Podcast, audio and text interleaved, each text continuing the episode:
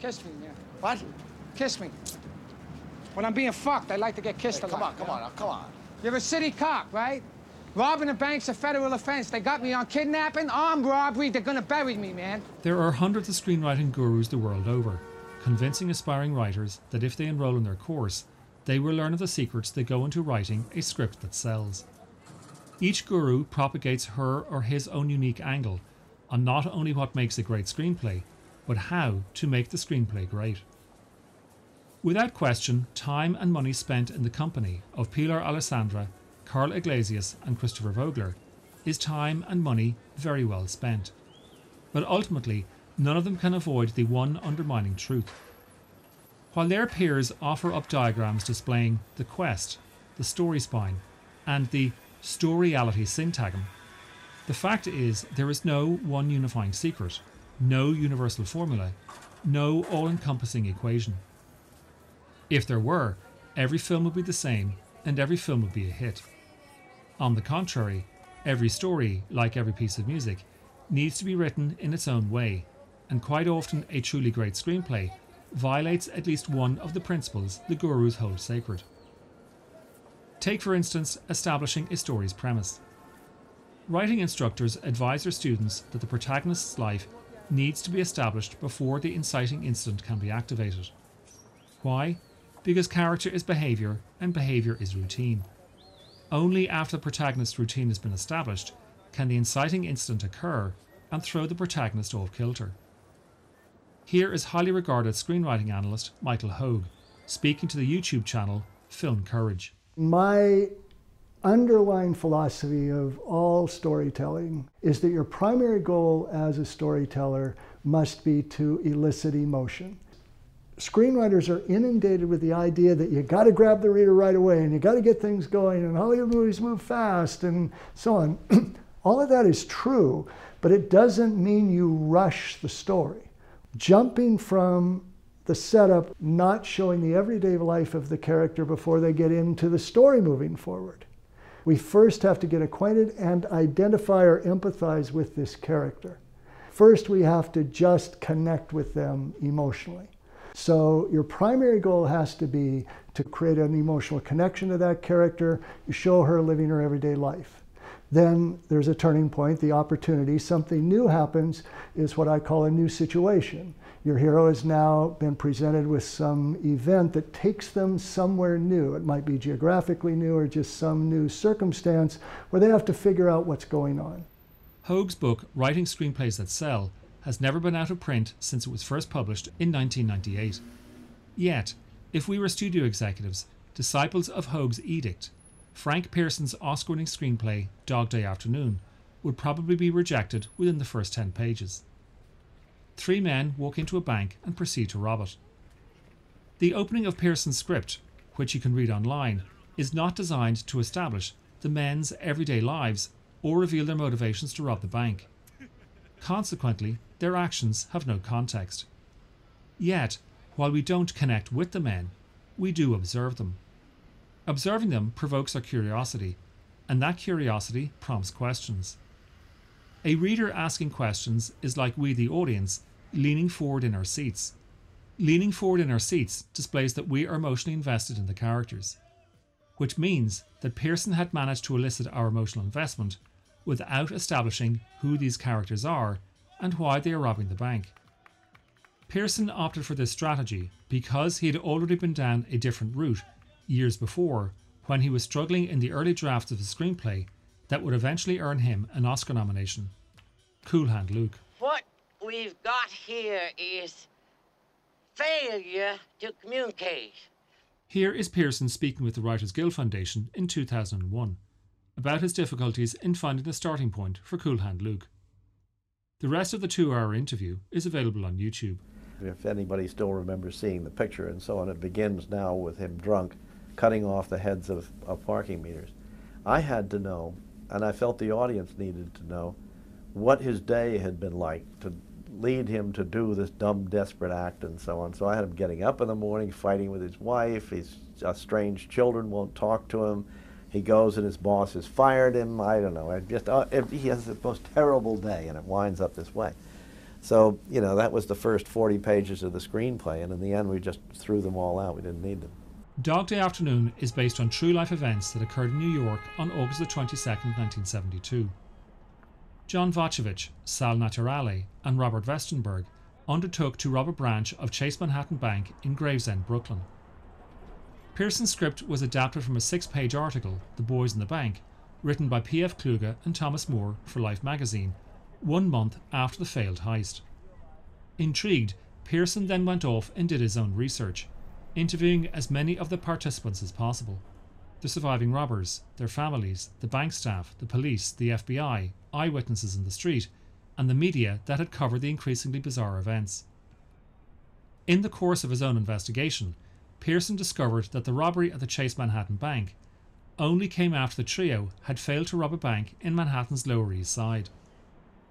As the gang were getting out of their car, one of them dropped his shotgun. It went off, and the noise drew a crowd of onlookers, which prompted the trio to flee. Targeting another bank, this time in Queens Howard Beach, they were again thwarted when, just as they were about to pull their guns, a female customer recognised Naturale. She turned out to be his mother's best friend, so they were left with no choice but to retreat. Then they had another mishap when, during a dry run for their getaway, they crashed their car. It's the stuff of comedy, and surely in the hands of another writer, that's how it easily could have been played. But Pierson knew the material went deeper than superficial laughter. He knew he was dealing with something tragic. To my darling wife, Leon, whom I love more than any man has loved another man in all eternity. Wojtowicz was robbing the bank so he could pay for his husband's gender reassignment operation. And Pierson delayed this revelation until about an hour into the film. Why? Pierson correctly sensed that if he had opened the script with that detail, he was running the risk of the reader tossing it into the bin. Remember, this was 1972. The Stonewall riots had happened barely three years earlier, and same sex sexual activity between consenting adults would not be decriminalised in New York until 1980. Pierson knew that the longer he delayed revealing Sonny's homosexuality, the more he could get audiences to warm to him, feel sympathy for him, and when the revelation occurred, they would not laugh at or scorn him or his husband. Which makes Dog Day Afternoon not just a great heist picture, but a landmark in queer cinema. After the wedding, I ran off for 10 days to Atlantic City. Sonny was frantic. He knew I'd been drinking. He didn't know where I was, who I was with. Well, I, I, I, I couldn't explain the things I did. So I went to a psychiatrist who told me that I was a woman trapped in a man's body. Consider the casting Al Pacino, an Italian American actor, three times Oscar nominated for his roles in The Godfather, The Godfather Part 2, and Serpico. Each of those performances firmly rooted in heterosexual identity. Initially, Michael Corleone held himself apart from his criminal family. He served his country in World War II, and upon his return, found himself a girlfriend who was neither Italian American nor Catholic. Then, gradually, Michael embraced his family's criminality, and by the end of the first film, he was the husband and father and the leader of that crime family. By the end of the second film, he had become the most powerful gangster in America. By contrast, Frank Serpico was Michael Corleone in reverse. As an undercover narcotics officer, Serpico unearthed corruption within the police department. He took on that corruption, was cast out for his attempts, and was almost killed in his continued efforts to enforce the law. Finally, bloodied but unbowed, he resigned from law enforcement and left America, choosing to live in exile in Switzerland. Both Corleone and Serpico are rugged individuals whose determination to take on forces outside of themselves identify them as heterosexual. In other words, Pacino's performance was feeding into the then relatively new idea that gender itself is a performance. Masculinity exists within quotation marks, and for an actor to play a masculine character only doubles down on the notion of performance. Likewise, homosexuality was a performance. A man behaving in a way that signaled to society his sexual orientation. Dress code, gestures, language, tone of voice. In Dog Day Afternoon, Pacino was once again portraying a virile, proactive male who was again determined to take on forces outside of himself. Only this time, he was gay. But there was absolutely nothing in Pacino's performance that fed into or exploited the stereotypical portrayal of gay men at the time. So instead of depicting Sonny as an outsider because of his sexuality, Dog Day Afternoon portrays him as a man rebelling against society's inequalities. Get over there, will ya? He wants to kill me so bad he can taste it. I can always gonna kill anybody. Attica! Attica! Will ya? Attica! Sonny's husband Leon, portrayed in an Oscar nominated performance by Chris Sarandon, is a trans woman currently living as a man unable to afford gender reassignment surgery. And that, to me, is the very pulse of the picture. That is what drives Sonny's very action. He does things for other people whether they ask him to do it or not. And it is that sense of sacrifice, that display of altruism, that endears Sonny all the more to the audience. For me, Sonny is a deeply wounded personality, and it is that wound, that inner suffering, that drives him to do what he does. And no matter how noble or altruistic his intentions may be, the law, society's sense of justice, gets in the way. Undoubtedly, Pierson's script was challenging. So challenging that producers Martin Bregman and Martin Elfand felt there were precious few directors who could handle the material. Depending on which way you looked at it, the story could easily have been filmed strictly as a crime drama. Four years earlier, William Friedkin had burst onto the scene with his crime drama, The French Connection. And the year before that, he had directed another breakthrough film in queer cinema, The Boys in the Band. But by the time Dog Day Afternoon came up, Friedkin was embarking on Sorcerer, what turned out to be a misguided remake of Jean Pierre Melville's classic, Wages of Fear. John Schlesinger might have been a good choice.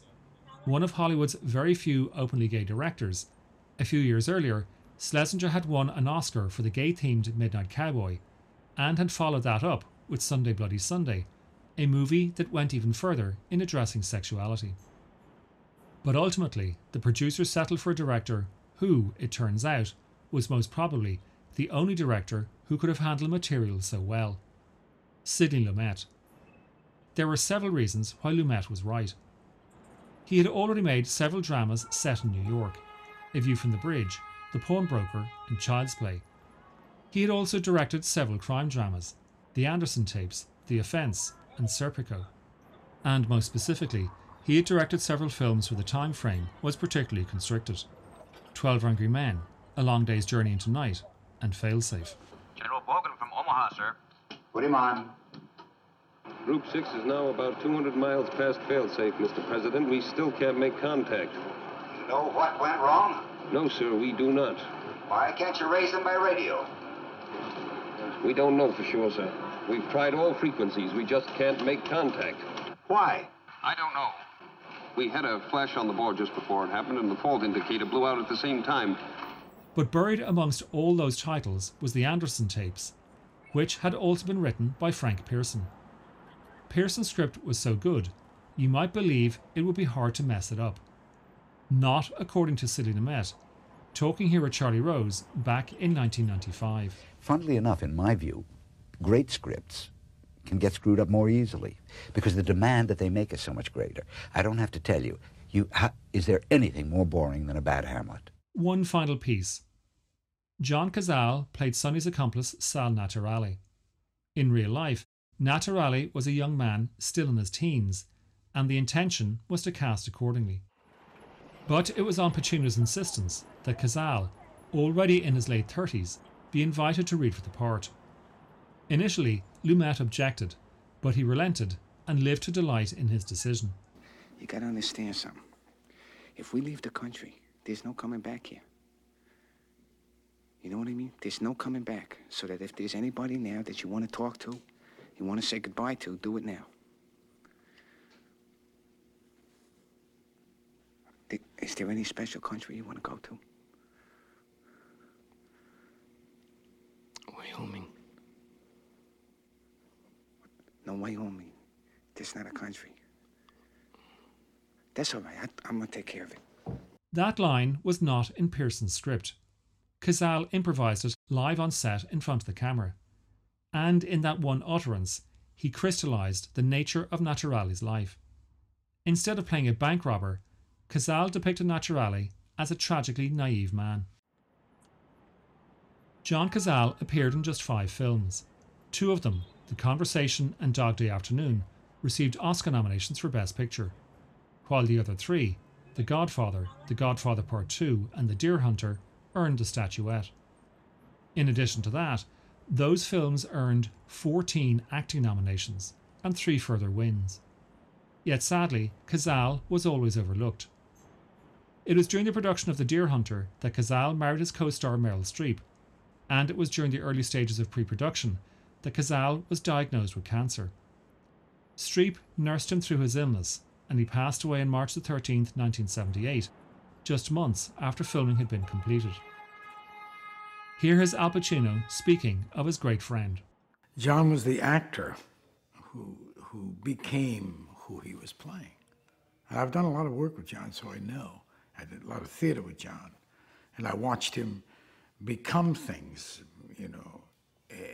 And he did it in his, in his, he was a gradation. And he became whoever it was he was playing. And uh, I watched him do it with every role. I, it was a lesson in itself. I think I learned more about acting from John than anybody.